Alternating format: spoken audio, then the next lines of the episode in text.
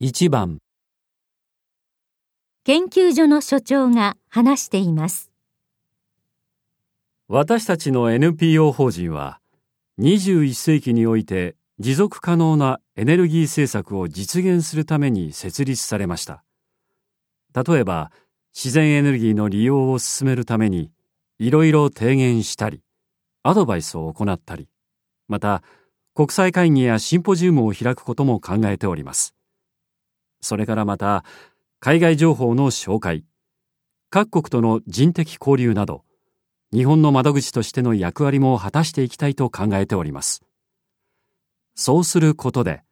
地球温暖化などの環境問題を少しでも解決していくことが私たちの目指すことなのです。所長の話のテーマは何ですか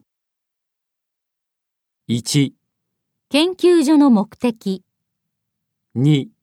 研究所の歴史、3、研究所のシステム、4研究所の問題点。